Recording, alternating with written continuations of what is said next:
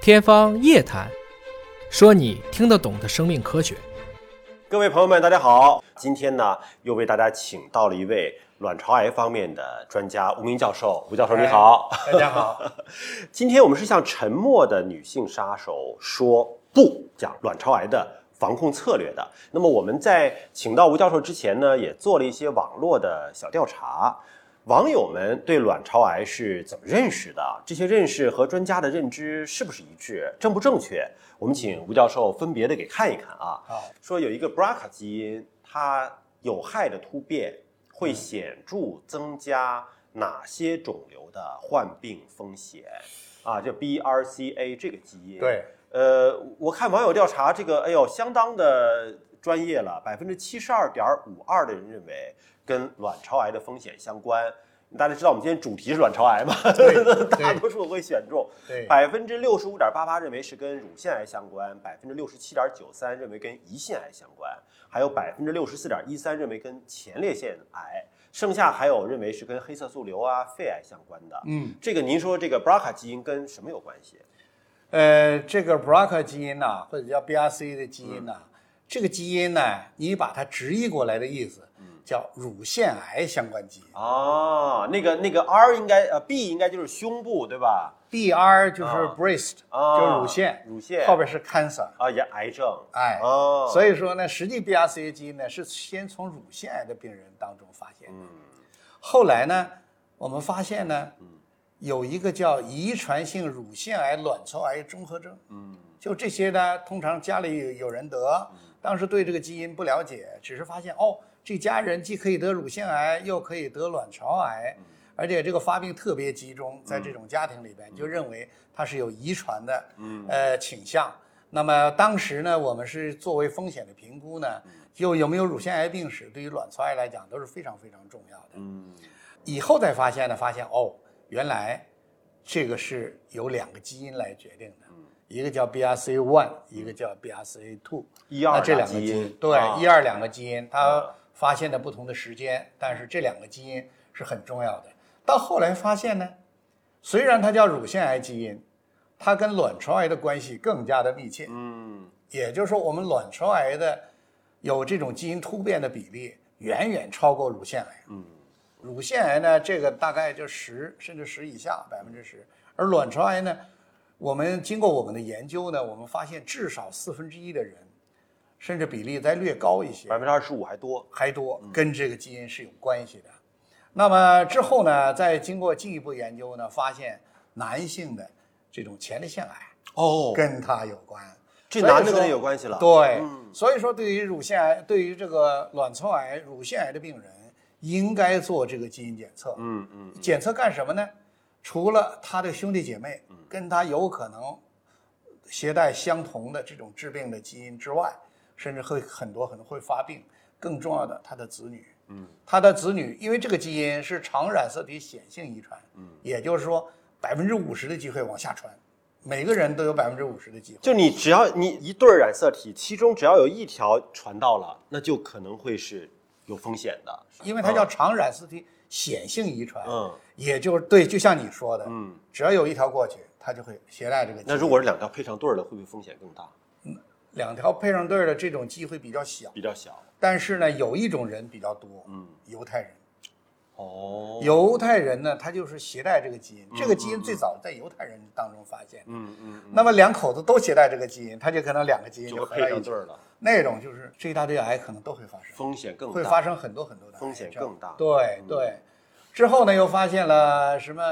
呃，除了这些黑色素瘤啊，嗯也跟这个有关，啊，黑色素瘤跟这个也有关系、啊，也有关。哦。但是这个比例呢，大概是其他的比例都差不太多的。你想最常见的是卵巢癌，嗯对其次的是乳腺癌，对完了比例再往下呢就是前列腺嗯呃前列腺癌，再往下呢就是这个胰腺癌，跟黑色素瘤实际差不太多的。胰腺癌跟这个基因也有关系，也有关。也就是说，有一些胰腺癌，如果嗯他发现了这个胰腺癌有 BRCA 基因突变的嗯话，那么他也嗯算得着了，因为我们知道胰腺癌的治治疗的效果特别不好，对但是如果有这个基因的，那现在我们知道卵巢癌的精准治疗有一个东西叫 PARP 抑制剂，嗯，恰巧可以适合这个。就是有这个基因突变，得癌的风险高，但是对如果真得了，治疗方法也多。也多，哦它至少多了一个精准治疗的方法，就是用 PARP 抑制剂。像我们卵巢癌的这些人，嗯如果是他有 BRCA 突变的话，那么我们做完手术，我打完化疗，我们是可以给他用 PARP 抑 E 制剂来维持治疗的。而这些呢现在研究已经证实，这部分人至少有一半的人能活过五年，到五年之后还没有复发，有一半的人。哦所以这个这个预后呢，就明显的比没有这个基因突变的要好很多。还有一个有这个基因突变的人呢，化疗效果好，嗯，耐药的少。打化疗呢，可以打腹腔化疗，嗯还有呢，这些人呢用阿霉素一类的抗生素类的这种抗癌药，它效果是比较好，双刃剑的。所以预后是好的。嗯，反倒是他们预后是好的。还有一个，正是因为这些人他带有家族性，所以正因为家族人有人得癌，所以他的家属就特别仔细，嗯特别爱去查对这些问题，一查出问题就早期发现。发现的早。反倒有遗传因素，这些人发现癌症的早期的更多。嗯，哎，这个那就差一个肺癌没说了，肺癌跟这有关系吗？呃，肺癌的话，应该说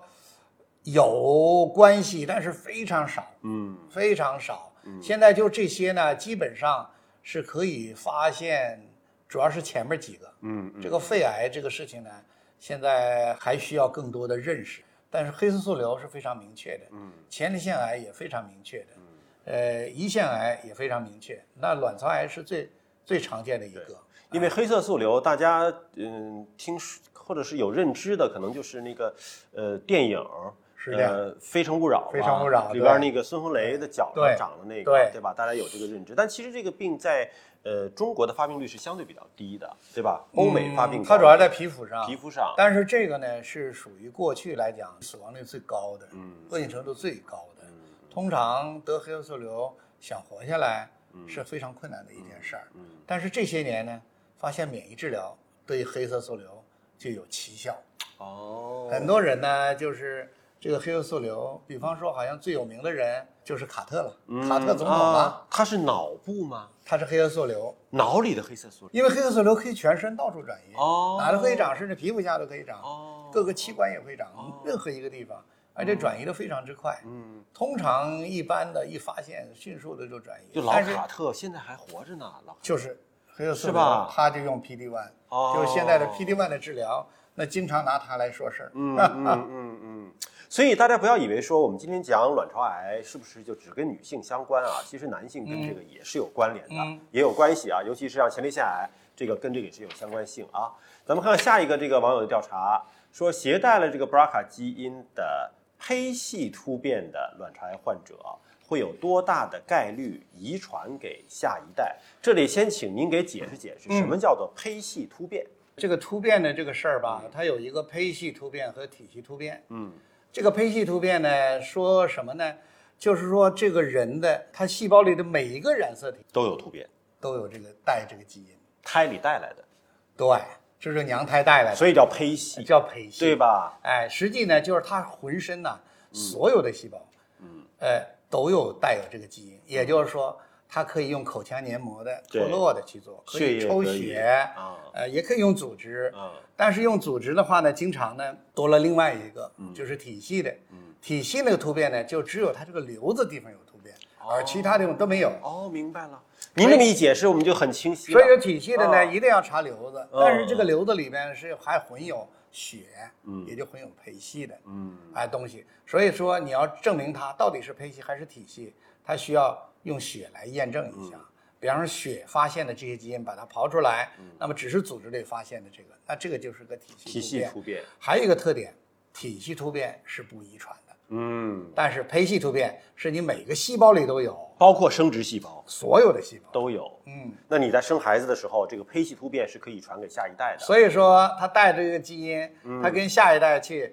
它本身这个基因就是在一个染色体上，是不嗯是？在一个染，那往下带下去，如果带有问题的这个，嗯，哎，跟另外一个好的，它一结合之后，这个也是要发病的。嗯，哎，但是另外一条没有这个基因的，跟另外一个好的去结合，它就不发病。所以从这个角度来讲，